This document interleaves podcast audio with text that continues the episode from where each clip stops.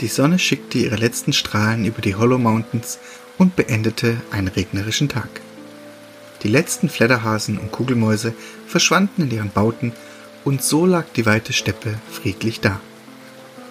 Nichts war zu hören, außer das leise Prasseln des Regens und dem Gelächter, welches aus dem an der Wegkreuzung stehenden Wirtshauses drang. Die Schenke, an welcher bedingt durch ihren idealen Standort, nämlich eben an einer Wegkreuzung, an der alle Reisenden dieser Gegend zwangsläufig vorbeikamen, trug den Namen zum blutigen Pisselmet. Und genau hier kehrten die müden Reisenden, aber auch die Abenteuerlustigen ein und lauschten oder erzählten ihre Geschichten. Das Innere der Schenke ist relativ spartanisch, aber gemütlich eingerichtet. Beim Betreten wird man von einem gemütlichen und wärmenden Feuer begrüßt, welches sich auf der gegenüberliegenden Seite befindet. Links von einem befindet sich der Tresen, hinter welchem Olaf, der Besitzer des Wirtshauses, zufrieden die Krüge poliert und darauf wartet, die nächste Bestellung entgegenzunehmen. Auf der rechten Seite befindet sich ein riesiger Tisch, an dem an die dreißig Gäste Platz finden. Einen zweiten Stock gibt es nicht, nur eine hohe Decke, welche von dicken Balken getragen wird, an denen allerlei Krimskrams wie Felle und Mitbringsel der Abenteurer hängen. Und natürlich ein kleines Hinterzimmer, welches Olaf selbst bewohnt, welches aber noch nie jemand gesehen hat, außer seinen nächtlichen Gespielen. Wieder vernimmt man das Gelächter, welches von den drei Gästen Olafs kommt, welche am hinteren Eck des großen Tisches Platz gefunden haben. Ein Mann, gekleidet in eine braune, mönchsähnliche Kutte, der trotz dessen, dass er hier im Trocknen saß, seine Kapuze aufgezogen ließ. Ein Abenteurer mit weißem Hemd und hellgrauer Weste, dessen Rucksack, welcher fast doppelt so groß war wie er selbst, neben der Eingangstür thronte. Die dritte Person der Runde war gleichzeitig auch die einzigste Frau. Eine Zwergin, die mit ihren hundertfünfzehn Zentimeter auch die kleinste der Gäste war. Sie hatte eine handliche Axt dabei, welche an ihrem Gürtel befestigt war.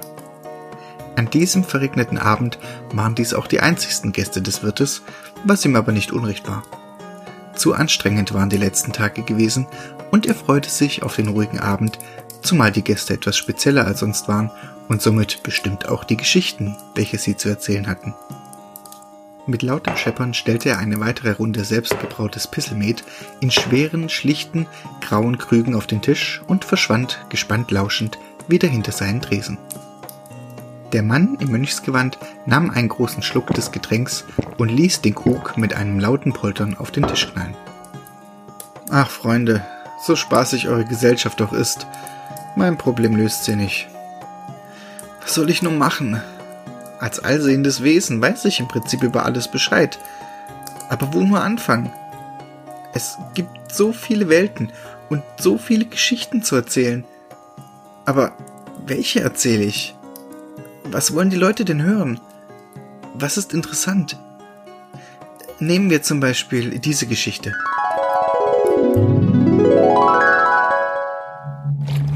Xanthus, mein Name. Sullivan Xanthus. Ich bin der Spross einer langen Blutlinie von Monsterjägern und auch der letzte meiner Familie. Das hier ist die Geschichte, wie ich den gefährlichen Mantler zur Strecke gebracht habe. Ich verfolgte seit Wochen eine Spur und hatte schon langsam die Befürchtung, dass sie kalt geworden war.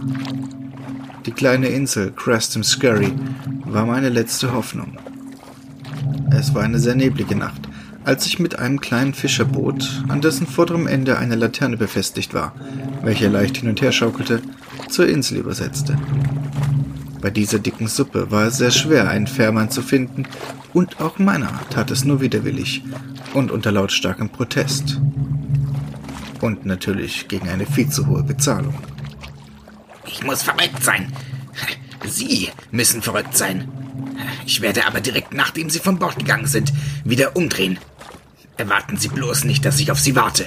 Solange Sie morgen früh nur wieder hier sind, um mich einzusammeln. Warum haben alle so eine Angst, zur Insel hinüberzufahren? Ha, naja, zum einen ist die Insel umgeben von scharfen Felsen, die einem schon bei guter Sicht gefährlich werden können. Sie haben Glück. Ich kenne diese Gewässer wie meine Westentasche. Und ich würde sogar mit geschlossenen Augen hinüberfinden. Na, lassen Sie mal die Augen schön offen. Das war ja auch nur so dahergesagt. Naja, der andere Grund ist der neue Besitzer des Schlosses der Insel. Irgend so ein adliger Schnösel, der das Schloss wohl gekauft hat.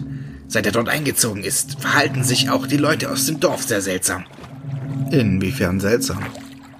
Naja, normalerweise wird reichlich Fischfang und auch Handel betrieben. Doch seit einigen Wochen sieht man immer weniger der bekannten Gesichter. Beziehungsweise man sieht sie nicht mehr tagsüber.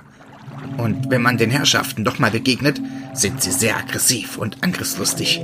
Man vermutet schon, dass es eine neuartige Krankheit sei und habe Angst, dass diese auf das Festland übergeht. Und deswegen meiden die meisten seit neuestem die Leute von der Insel. Und äh, Achtung! Wir sind da. Und nun her mit der restlichen Bezahlung und dann runter von meinem Boot. Und Sie sind sich sicher, dass Sie sich nicht schon angesteckt haben? So eine Unverschämtheit. Los, verschwinden Sie! Ja, ja. Und nicht vergessen, morgen früh möchte ich wieder abgeholt werden. Das weitere Fluchen und Schimpfen des Mannes verstand ich schon nicht mehr. Aber ich war mir sicher, er würde wiederkommen. Das Geld, das ihn erwartete, würde er sich sicher nicht entgehen lassen. Der Nebel war hier gefühlt noch dichter, hüllte mich förmlich ein. Ich zog die Krempe meines schwarzen Ledermantels enger und bahnte mir vorsichtig meinen Weg über die feuchten Holzbretter des Stegs. Ohne nassen Zwischenfall erreichte ich festen Boden unter den Füßen und schritt in Richtung der fahlen Lichter, die durch die dichte Wand schimmerten. Das muss das Dorf sein. Zumindest hoffte ich es. In der hiesigen Herberge hatte ich mich schon per Telegramm angemeldet. Jetzt hieß es, diese nur noch finden. Das Glück schien mir in dieser Nacht freundlich gesonnen zu sein, denn eines der Lichter bewegte sich leicht hin und her und schien dabei in meine Richtung zu kommen. Etwa zwei Meter vor mir schellte sich eine Silhouette aus dem Nebel. Eine junge Frau, schätzungsweise Anfang zwanzig. Rotes Kleid, lange schwarze Haare und smaragdgrüne Augen. Und eine Öllampe in der Hand. Kind, was machst du hier draußen? Ihr solltet in so einer Nacht nicht allein unterwegs sein. Sie wäre auf der Suche nach einem Gast, der sich schon in der Herberge hätte einfinden sollen. Ihr Vater hatte Sorge, dass er den Weg bei dieser Sicht nicht würde finden können. Hört dieser Gast auf den Namen Xanthus? Sie nickte. Dann hat dein Vater recht. Ich habe mir schon Gedanken gemacht, wie ich eure Herberge finde. Geh voran. Und so führte mich die junge Frau vorbei, an etlichen kleinen Häusern, aus denen schwach Licht drang. Dann standen wir vor einem zweistöckigen Haus. Das musste dann wohl die Herberge sein. Sie öffnete die Tür und ich trat in einen warmen, spartanisch, aber dennoch gemütlich eingerichteten Schankraum. Der hochgewachsene Mann hinter der Theke lächelte mich an und kam mit ausgestreckter Hand auf mich zu, um mich zu begrüßen. Ah, ihr müsst Mister Xanthus sein. Nur herein, nur herein. Jasmin, mein Kind, zeigt Mister Xanthus doch sein Zimmer. Da könnt ihr euch frisch machen. Ich bereite Ihnen derweil etwas zur Stärkung vor. Die schwarzhaarige junge Frau führte mich über eine massive Holztreppe in den zweiten Stock und zu einer offenstehenden Tür. Im Zimmer auf einer kleinen Kommode stand eine Schüssel, ein Eimer sauberes Wasser daneben. Ich solle mich frisch machen und dann wieder nach unten in den Schankraum kommen. Damit drehte sie sich um und verschwand. Ich tat, wie mir geheißen, und begab mich dann wieder in den Schankraum, wo ein Tisch für mich vorbereitet war. Der Wirt brachte einen Teller mit Braten und stellte ihn vor mir auf den Tisch. Nein, danke, sehr freundlich, aber ich habe keinen Hunger. Aber sagt, könnt ihr mir etwas über das Dorf und den neuen Besitzer des Schlosses erzählen? Erst schaute mich der Wirt abschätzig und misstrauisch an, aber dann erhellte sich sein Gesicht etwas und er setzte sich nahe neben mich. Er erzählte mir, wie ein altes Waschweib, allen Klatsch und Ratsch, den er so gehört hatte. Allerdings wusste er auch nicht sehr viel mehr als mein Fährmann.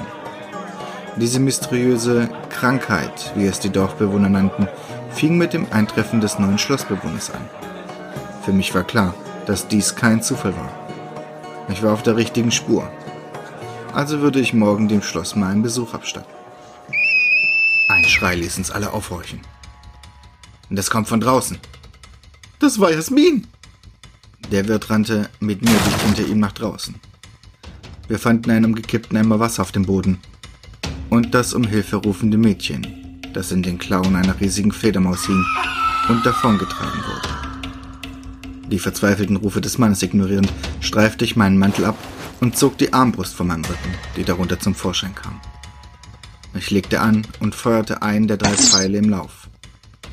Ich traf, allerdings streifte das Geschoss das Monster nur. Ich hob meinen Mantel wieder auf und warf ihn mir um. Haben Sie eine Kutsche bereit? Was? Warum? Was haben Sie vor? Na, dem Monster hinterher. Wirklich? Ich mache Ihnen sofort meinen Wagen fertig. Bringen Sie mir bitte meine Tochter wieder. Etwa eine halbe Stunde später tuckerte ich über den holprigen, schlaglochreichen Kiesweg, der durch einen Wald zum Schloss führte. Leider ging es nicht schneller, denn die Gefahr bestand, dass ein Rad oder eine Achse des Wagens brach und ich dann zu Fuß gehen müsste, was mich noch mehr Zeit gekostet hätte. Die raschelnden Büsche links und rechts des Weges versetzten mich in Alarmbereitschaft. Aus ihnen traten Tiere. Alle möglichen Bewohner des Waldes. Hasen, Füchse, Wölfe, Rehe. Sie alle standen reglos da und starrten mich im Vorbeifahren aus dunkelroten Augen an. Und dabei bemerkte ich, dass es absolut still war.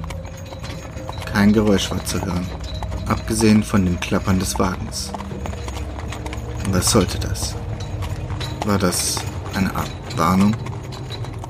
Und dann kam das Schloss mit dem riesigen Eingangstor in Sicht. Den Wagen zurücklassend schritt ich auf das Tor zu und benutzte den übergroßen Klopfer. Nichts war zu hören. Ich klopfte abermals. Wieder nichts. Gerade als ich darüber nachdachte, nochmals zu klopfen, hörte ich, wie ein schwerer Riegel hinter der Tür beiseite geschoben wurde und knarzend öffnete sich dieser entspannt. Ihr, der Herr? Ein kleiner Mann in schwarzem Anzug und weißen Handschuhen begrüßte mich. Xanthus der Name. Sind Sie der Schlossbesitzer? Nein, mein Herr. Aber treten Sie doch ein. Ich werde den Grafen über Ihren Besuch informieren. Er trat beiseite, ich betrat das Schloss und er schloss wieder das Tor und verriegelte es. Warten Sie hier bitte einen Moment. Damit verschwand er die breite und mit rotem Samt verkleidete Treppe nach oben. Ich ließ meinen Blick schweifen.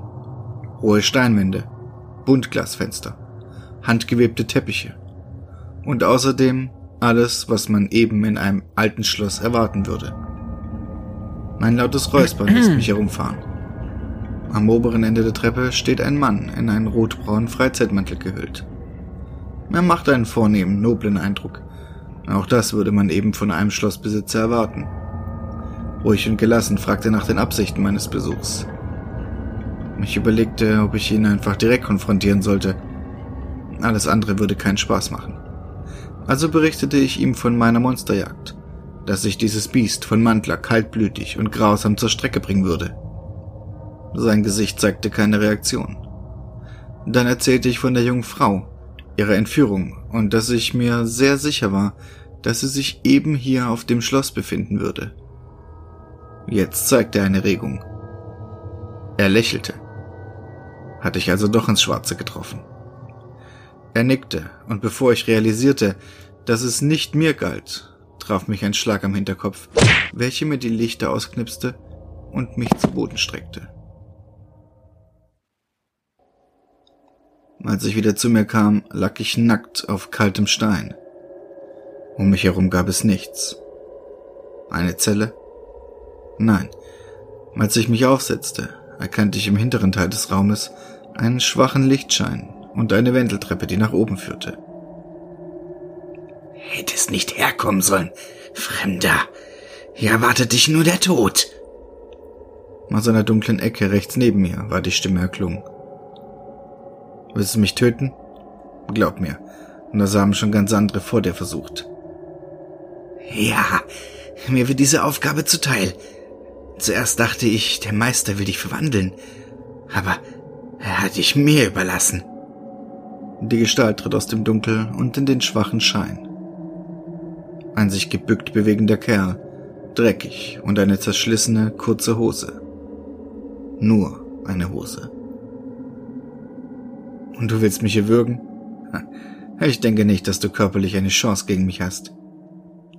Oh, glaub mir, es ist genau andersrum. Du bist derjenige, der mir körperlich unterlegen ist. Der Kerl veränderte sich vor meinen Augen. Haare wuchsen ihm am ganzen Körper. Seine Fingernägel wurden länger und es wuchs ihm eine Schnauze. Ein Wolfsmensch. Er verwandelte sich in einen Werwolf. Ohne meine Armbrust, ein tatsächlich ungleicher Kampf. Doch ich hatte noch ein Ass im nicht vorhandenen Ärmel. Ich ging zwei Schritte auf ihn zu, und in dem Moment, in dem er mit seiner Pranke ausholte, biss ich die kleine Kapsel in meinem Mund entzwei. Die Monster, die ich bis jetzt gejagt hatte, besaßen alle eine gemeinsame Schwäche. Weihwasser. Die Wolfmenschen waren da keine Ausnahme. Eine winzige Menge hatte ich mir in eine ebenso winzige Kapsel gefüllt, die ich für eben solche Notfälle im Mund versteckte. Und eben diese geringe Menge spuckte ich dem Werwolf ins Gesicht. Zischend zuckte er zurück, riss seinen Kopf in die Höhe und begann jämmerlich zu heulen. Das war meine Chance. Mich an ihm vorbeiduckend sprintete ich auf die Wendeltreppe zu und nach oben. Oben traf ich auf den durch den Tumult angelockten Butler, der auch rein zufällig meine Klamotten und meine Waffe bei sich hatte. Ohne groß Fragen zu stellen, schlug ich ihn K O, schnappte mir meine Waffe, drehte mich um und feuerte einen Pfeil auf den heranspringenden Werwolf ab. Mit euch stieß die Brust der Bestie, schleuderte sie wieder rückwärts die Wendeltreppe hinab und noch bevor sie unten ankam, war sie wieder ein Mensch. Geschwind zog ich mich wieder an, warf mir meinen Mantel um und lud meine Armbrust nach. Jetzt fehlte mir nur noch der Mantler. Mal sehen, ob der Schlossherr mir mehr dazu sagen konnte. Über die breite Treppe im Eingangsbereich stieg ich in die oberen Stockwerke und fand am Ende eines Wirrwarrs aus Gängen eine breite, mit rotem Samt verkleidete Flügeltür. Diese zog ich auf und ich war zu spät. Ich fand den Schlossbesitzer und ich fand auch die junge Frau, welche in seinen Armen lag, während er ihr das Leben aus dem Körper saugte. Hm. War das Letzte, was sie von sich gab, bevor sie erschlaffte. Ohne weiter darüber nachzudenken, legte ich an und feuerte. Lässig ließ der Schlosser den toten Körper auf den Boden fallen und fing den Pfeil. Selbstgefällig lächelte er, entblößte zwei scharfe Eckzähne, während er nur den Kopf schüttelte. Du Monster! Sieh nur, was du getan hast. Lebst hier auf deinem Schloss, lässt blutjunge Mädchen entführen von deinen Monstern, die du dir hältst, und denkst, alles ist perfekt. Der Perfektionismus ist das, was mich antreibt. Was dafür sorgt, dass ich mein Gleichgewicht im Leben finde. Ja, nur habe ich dein Gleichgewicht gestört. Dein Schoßhündchen ist hinüber, dein Butler wird's auch nicht mehr lange machen und den Mantler bringe ich auch noch zur Strecke. Wenn eine Seite nach links wankt, muss ich es auf der rechten Seite ausgleichen. Indem du weiter langsam das Dorf unter deine Kontrolle bringst? Oh ja, ich weiß, was du tust. Und glaub mir, ich werde das nicht zulassen. So etwas wie dich sollte es gar nicht geben. Mich gibt es. Ja, und deswegen musste diese Frau ihr Leben lassen. Sie war... nichts Perfektes. Wie kannst du es wagen? In meinen Augen. Dann nehme ich ausschließlich Perfektionismus wahr. Die Menschen in meinem Umfeld sind perfekt. Die Tiere, die Natur, die Klänge. Alles ist perfekt. Ich höre nur Stille. Deswegen ist alles perfekt. Ich höre nichts, ich sehe nichts, aber alles zu gleichen Teilen. Fühle nichts, rieche nichts, merke nichts. Alles zu gleichen Teilen. Ich atme nicht, schlucke nicht, ich tue nichts. Alles zu gleichen Teilen. Im Leben war ich nicht perfekt genug. Wir alle. Doch im Tod. Wir alle gleich. Der Tod ist der Perfektionismus, der mich antreibt. Der Tod ist perfekt. Während er redete, wandte er sich dem großen Fenster hinter ihm zu und kehrte mir so den Rücken. Du bist ein Monster, genau wie die, die du dir hältst. Und deswegen werde ich dich töten. Blindlings weiter auf ihn feuern würde nichts bringen. Er war zu schnell. Also brauchte ich eine List. Ich griff in meine Manteltasche und Bingo. Sie war noch da. Das Fläschchen mit Weihwasser. Ja, man konnte im Kampf gegen Monster nie genug Weihwasser dabei haben. Ich entkorkte das Fläschchen und warf es, während ich gleichzeitig feuerte. Die Bestie drehte sich um, fing abermals den Pfeil. Doch mit dem kleinen Fläschchen hatte es nicht gerechnet. Voll traf es das Gesicht, was die Bestie aufschreien ließ. Er drehte und wandte sich. Und verwandelte sich. Wie schon der Wolfsmensch veränderte auch der Schlossbesitzer sein Aussehen. Doch er wurde nicht zum Wolf. Ihm wuchsen zwei Flügel. Zu seinen zwei spitzen Eckzähnen gesellten sich noch einige mehr. Und vier klauenartige Auswüchse bildeten sich um seinen Kopf. Er war der Mantler. Das Monster, das ich seit Wochen jagte. Ich feuerte den dritten Pfeil, welcher diesmal das Ziel traf. Nämlich die Brust der Bestie. Wieder heulte sie auf, taumelte rückwärts. Schnell lud ich nach und feuerte weiter auf das Monster. Pfeil und Pfeil durchblätterte die Bestie, trieb sie weiter rückwärts, bis sie durch das Fenster in die Tiefe stürzte. Ich trat ans Fenster, um mein Werk zu betrachten, doch der Mantler lag nicht, wie erwartet, zerschmettert im Boden. Er war weg. Nur die Splitter des Fensters schimmerten in der Tiefe, so als würden sie immer noch in der Luft herumwirbeln. Und trotzdem wusste ich, tief in meinem Innern, dass ich nichts mehr vom Mantler würde hören werden. Oh Mann! Ich wusste schon die ganze Zeit, dass ich zu lecker bin. Ich schreckte herum und blickte in die leeren Augen der jungen Frau. Ich wusste, was ich zu tun hatte. Ihre langen spitzen Eckzähne machten mir klar, dass sie sich auch in ein Monster verwandelte. Mit einem letzten Pfeil beendete ich die Jagd. Ich machte mich mit ihrem nun endgültig toten Körper auf den Weg zurück ins Dorf. Der neue Tag brach an und ich wollte sie vor meiner Abreise noch bei ihrem Vater abliefern.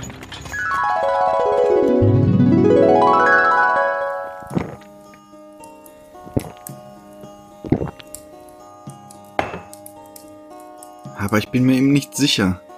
Ist halt nur eine null acht fünfzehn Monster wird gejagt und unspektakulär beseitigt Story. Wäre aber für eine andere Erzählung wichtig, die wiederum interessanter sein könnte. Aber lohnt es sich, diese zu erzählen? Vielleicht mal was ganz anderes. Etwa eine Lebewesenentdeckung. Ich bin ja forschender Abenteurer. Ich erforsche die Welt, ihre Orte und Bewohner. Eine meiner Reisen war aber sehr prägend für mich. Vielleicht ist sie wert, für dich erzählt zu werden. Der Mann in der Mönchskutte nickte dem Abenteurer zu seiner Linken zu. Lass mal hören. Brians Buch der Begegnungen. Das ist mein Traum. Dass irgendwann in jedem Haushalt von Mitte ein Exemplar meines Buches zu finden ist.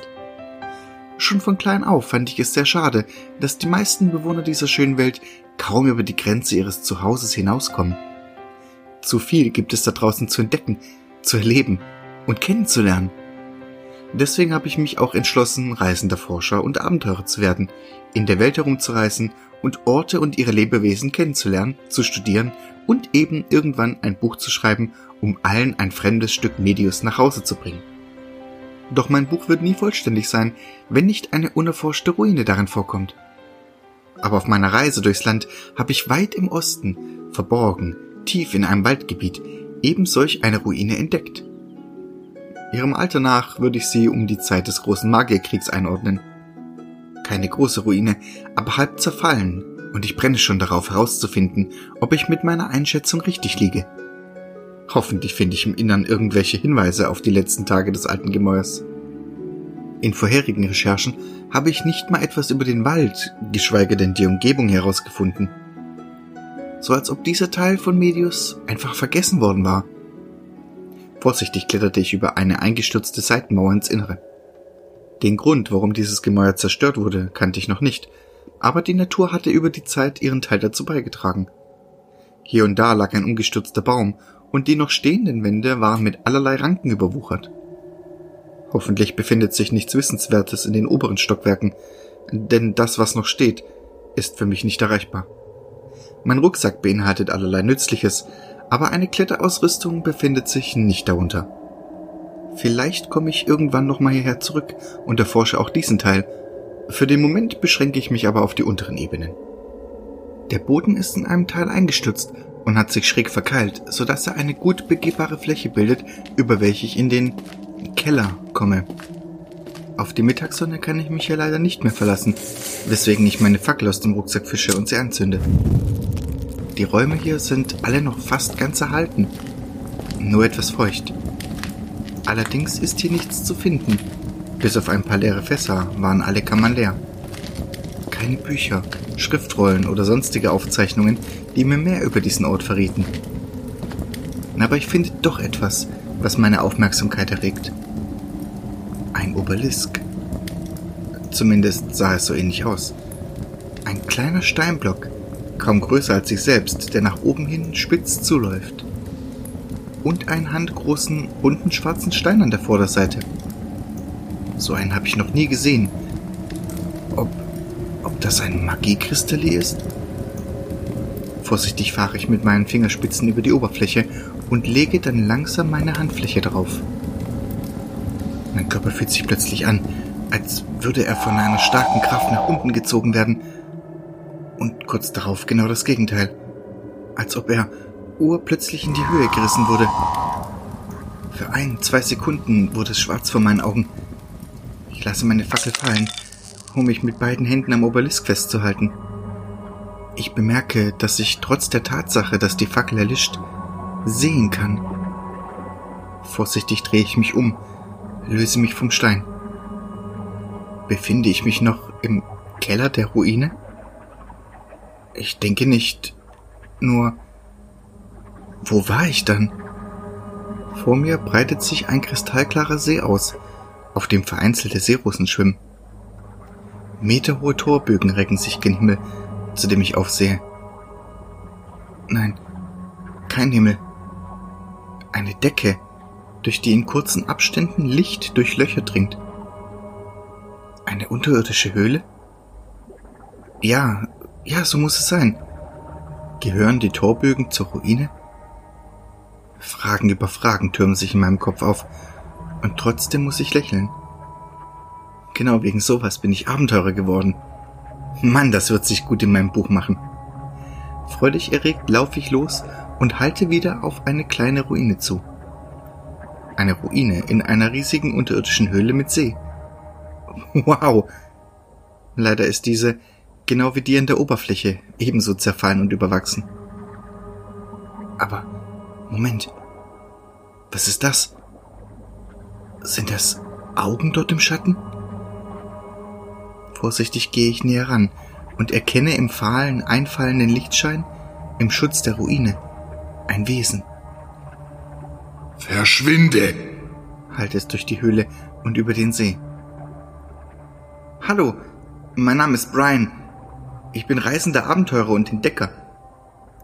Du lebst hier unten? Kannst du mir sagen, wo hier unten ist? Blitzschnell schießt das Wesen aus seiner Deckung, reißt mich zu Boden und steht wildschnaubend über mir. Nein, du hast hier nichts zu suchen. Verschwinde von hier. Fasziniert starre ich das Wesen an. Eine Art Drache und doch anders. Schlangenaugen blicken mich an und die roten Schuppen glänzen im einfallenden Licht. Meine nicht vorhandene Angst scheint das Wesen zu verunsichern. Er schreckt ein Stück zurück, sodass ich mich wieder aufsetzen kann. Was bist du?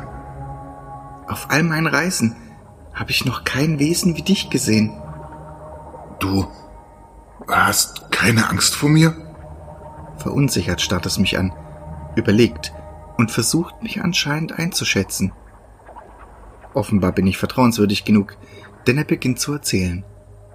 Er sei ein Frovier, eine uralte Rasse magischer Wesen aus einer anderen Welt. Allerdings sei er der Letzte seiner Art.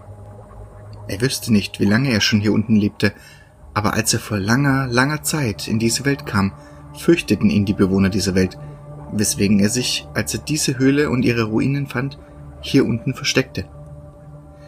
Ich versuche ihn zu überzeugen, mit mir zu kommen. Ich sage ihm, dass die Welt sich verändert hat und er mit Sicherheit ohne Furcht auch an der Oberfläche leben würde können. Doch er verneint nur. Er lebe schon so lange hier unten und wolle gar nicht mehr weg. Bis heute besuche ich ihn regelmäßig und versuche immer noch, ihn zu überreden, mit an die Oberfläche zu kommen. Aber wie aufregend ist es, ein Wesen aus einer anderen Welt zu entdecken? Naja, genau genommen sind die Frovier nicht aus einer anderen Welt. Äh, sie kommen von Akririan, einem der Zwillingsmonde von Mitte. Auf Akririan gab es vor Jahrhunderten sehr viel Magie und magische Wesen, bis die Royals irgendwann begannen, alles Magische zu jagen und zu töten. Sie löschten auch die Rasse der Frovier aus. Zumindest bis auf einige Ausnahmen. Vielleicht ist das aber eine Geschichte, die es sich zu erzählen lohnt. Das Einzige, was mir einfällt, was ich beitragen kann, ist das Abenteuer mit meiner Gruppe in den Schneefeldern. Die kleine Gruppe, die eben die Taverne mit einem frisch angenommenen Auftrag verließ, schlug die nördliche Richtung ein. Es war dieser Tage kein seltener Anblick. Immer mehr Abenteurer schlossen sich zu Gruppen zusammen, um Abenteuer zu erleben, Auftragsarbeiten, die in fast jeder Schenke im Land aushingen, zu erledigen oder beides. So war es eben auch bei dieser Gruppe. Angeführt wurde sie von einem großen Hünen, gekleidet in dicke Felle, langer zerzauster Bart und eine breite Axt auf den Rücken geschnallt. Dahinter eine elfenhafte Dame im blauen Gewand mit Bogen und einem Köcher voller Pfeile bewaffnet. Daneben eine Zwergin und das Schlusslicht bildete eine gebückt dahinhuschende Gestalt in einen schwarzen Mantel gekleidet. Die Zwergin hatte gerade den Job der Gruppe gerettet, indem sie den Streit zwischen einigen Besuchern der Schenke und ihren Gruppenmitgliedern mit ihren Kochkünsten beigelegt hatte. Die Zwergin, Kira ihr Name, konnte zwar kämpfen, wenn sie wollte, aber meistens wollte sie einfach nicht. Sie lebte mehr nach dem Motto, habt euch alle lieb und esst was Leckeres, was in den meisten Fällen auch besser funktionierte. Abgesehen von ihrer Kochkunst und Philosophie war ihr Job innerhalb der Gruppe der einer Heilerin. Wie schon erwähnt, brach die Gruppe in den hohen Norden auf, um dort in den Schneefeldern von Mitte einem Yeti-Dorf zu helfen. Was genau das Problem war, wussten sie nicht, da dies in der Jobbeschreibung nicht näher erörtert wurde. Trotzdem wollten sie sich dieses Abenteuer nicht entgehen lassen, denn keiner der Gruppe war jemals schon in den Schneefeldern gewesen. Je näher sie den Tollhillbergen kamen, desto kälter wurde es, bis es anfing zu schneien und sich schließlich die weißen Schneefelder vor ihnen ausbreiteten. Der Wegbeschreibung folgend, vorbei an einer seltsam aussehenden Felsformation, gelangten sie in ein spärlich bewaldetes Gebiet der Schneefelder und fanden auch tatsächlich das Dorf, welches sie suchten. Es bestand aus einer bunten Mischung an Behausungen. Einige waren igloähnlich, andere aus Holz gezimmert und wieder andere schienen größere Zelte zu sein, die jeweils um einen Baum gespannt waren. Die Bewohner des Dorfes Ukab waren Ukabietis und zählten zu den eher kleineren ihrer Gattung. Trotzdem waren sie an die zwei Meter groß. Am Dorfeingang wurden sie von zwei Wachen aufgehalten. Der Anführer der Gruppe erklärte ihnen, weshalb sie hier waren, woraufhin sie zum Leiter des Dorfes gebracht wurden. Nach einem kurzen Gespräch mit diesem wiederum ließ er das ganze Dorf zusammenrufen und verkündete: Ukabietis, morgen ist Kampf gegen feindlichen Stamm und Hilfe, wo angefordert, eingetroffen. Dies hier werden mit uns in Schlacht ziehen, um uns helfen zu verteidigen Land. Erbärmlich, schallte es aus einer der hinteren Reihen. Die Bewohner traten einen Schritt zur Seite und bildeten eine Gasse, durch welche ein riesiger Yeti nach vorne trat. Dieser war mit seinen bestimmt über drei Metern der größte des Dorfes. Leiter, wir sollen Kampf gewinnen. Dies kleine Frau soll kämpfen? Ich größte aus Dorf und Feinde alle noch größer. Wenn für uns schwer, wie dann für kleine Frau? Machte sich dieser Kerl etwa über ihre Größe lustig? Das war das Einzige, was Kira absolut auf die Palme bringen konnte. Wütend schnaubend stapfte sie auf den Yeti zu, baute sich vor ihm auf und deutete ihm mit ihrem Finger, sich zu ihr herunterzubeugen. Breit grinsend tat er es und Kira packte zu. Sie griff sich sein Ohr und zog sein Gesicht nahe an ihres. Pass mal auf, Männchen. Wenn es sein muss, nehme ich es mit zehn von deiner Sorte auf. Ein Staunen ging durch die Reihen der Yetis. Kleine Frau hat besten Kämpfer aus Dorf zu Woshana herausgefordert. verkündete der Leiter, und das Dorf brach in Jubel aus. Ich, ich hab was? Sagte sich Kira und ließ das Ohr ihres Gegenübers wieder los. Wir jetzt zusammen antreten. Du gegen mich. Es bildete sich ein Kreis um die beiden und der Leiter kam zu ihnen, um ihre beiden Ohren mit einer Schnur zu verbinden. Beginnt! Sofort begann der Jedi zu ziehen, was die Zwergin überraschte. Doch sie begriff schnell, was sie zu tun hatte und stemmte sich mit aller Kraft dagegen. Ihr Gegner wiederum, der sich eigentlich sicher war, dass er locker gewinnen würde, taumelte überrascht zwei Schritte nach vorn und blickte ungläubig hinunter. Oh, du erwischt falschen Fuß, schnaubte er und begann wieder zu ziehen. Mit aller Kraft stemmte sich Kira dagegen, doch sie hatte keine Chance. Sie machte es ihrem Gegner nicht einfach, wurde aber doch Stück für Stück vorwärts gezogen, bis sie offenbar eine imaginäre Linie überschritten hatte. Die umstehenden Yetis begannen ihrem Kämpfer zuzujubeln. Der Zug ließ urplötzlich nach und Kira landete auf dem Boden. Sich ihre schmerzenden Ohren reibend, blickte sie nach oben und starrte in das Gesicht ihres Gegners, der ihr die Hand hinhielt. Du gut gehalten gegen mich. Mir tut leid, Meinung. Wenn morgen so kämpfen, mehr Chance auf Sieg. Damit zog er sie hoch. Kira strahlte über beide knallrote Ohren. Komm, wir jetzt essen, uns stärken. Und morgen, wir werden verteidigen, befreien unser Land von feindlichem Clan. Essen? Oh, da habe ich ein passendes Rezept für. Die Feier ging bis tief in die Nacht. Es wurde gegessen, getrunken, gelacht. Alle verstanden sich blendend. Und genauso standen am nächsten Morgen alle auf dem Schlachtfeld und warteten auf den feindlichen Clan. Kira in vorderster Front neben ihrem neuen Freund und dem Leiter. Dann sahen sie am Horizont ihren Gegner anrücken. Kleine Freundin, gestern gesprochen mit Leiter und wir einig. Du ab jetzt Yeti-Ritter. Was bedeutet das? Er packte sie, hob sie hoch und setzte sie sich auf seine Schultern. Wir jetzt Einheit. Ein Kampfschrei, und Kira ritt auf dem Yeti, gefolgt vom Rest des Dorfes, in die Schlacht. Ja, nicht schlecht.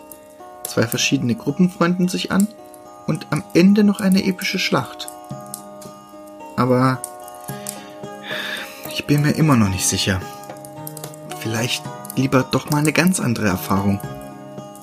Der Mann in der Mönchskutte berührte die Schulter der Zwergin, woraufhin diese den Kopf in den Nacken warf und zur Decke starrte. Was ist das? Fremde Gedanken in meinem Kopf. Sind das meine? Nein, ich bin in einem anderen Körper. Ich... Ich bin in einem Besprechungsraum. Ich werde für eine Mission gebrieft. Es soll eine Organisation infiltrieren, von der wir noch nicht wissen, ob es eine Sekte ist oder Terroristen. Es besteht der dringende Verdacht der Kindesentführung. Ich schaffe es in die Organisation, schleiche mich in den Keller, in welchem mehrere Kinder festgehalten werden. Also tatsächlich Kindesentführung. Alle haben einen Sprengstoffgürtel um. Sie erzählen mir, dass sie auserwählt wurden, zum gefallenen Erbauer zu reisen. Sie sollen einfach mit diesem speziellen Gürtel an einen bestimmten Ort der Stadt gehen, um dort dann vom gefallenen Erbauer abgeholt zu werden, welcher sie im Gürtel erkennen würde. Ich versuche ihnen zu erklären, dass dies totaler Blödsinn sei, nehme ihnen den Gürtel ab. Warum sie sich auf so etwas eingelassen hätten? Keiner möchte uns haben. Die Tür fliegt auf und mehrere Männer betreten den Raum. Sie packen mich und schleifen mich nach oben. Mir wird bei vorgehaltener Pistole ebenfalls ein Gürtel angelegt. Ich soll ins Polizeipräsidium, um mich dort in die Luft zu sprengen. Doch plötzlich kommt die Chefin der Organisation herein, will wissen, was hier vor sich geht. Ich versuche, mich rauszureden, dass ich den Kindern die Gürtel nicht abgenommen habe, sondern diese das selber getan hätten und ich sie ihnen wieder anlegen wollte. Sie scheint mir zu glauben, befiehlt, dass man mir den Gürtel wieder abnimmt. Die Hand von der Schulter der Zwerge nehmend, stand er auf. Ach, das hat doch alles keinen Sinn. Ich danke euch für eure Gesellschaft. aber ich werde jetzt gehen. Damit ging der Mann in der Mönchskutte in Richtung Tür. Olaf wendet sich noch ein letztes Mal an den Gehenden. Chronist, denk daran, wo Schatten sind, da ist doch Licht. Mit einem Grinsen verlässt der Fremde das Wirtshaus.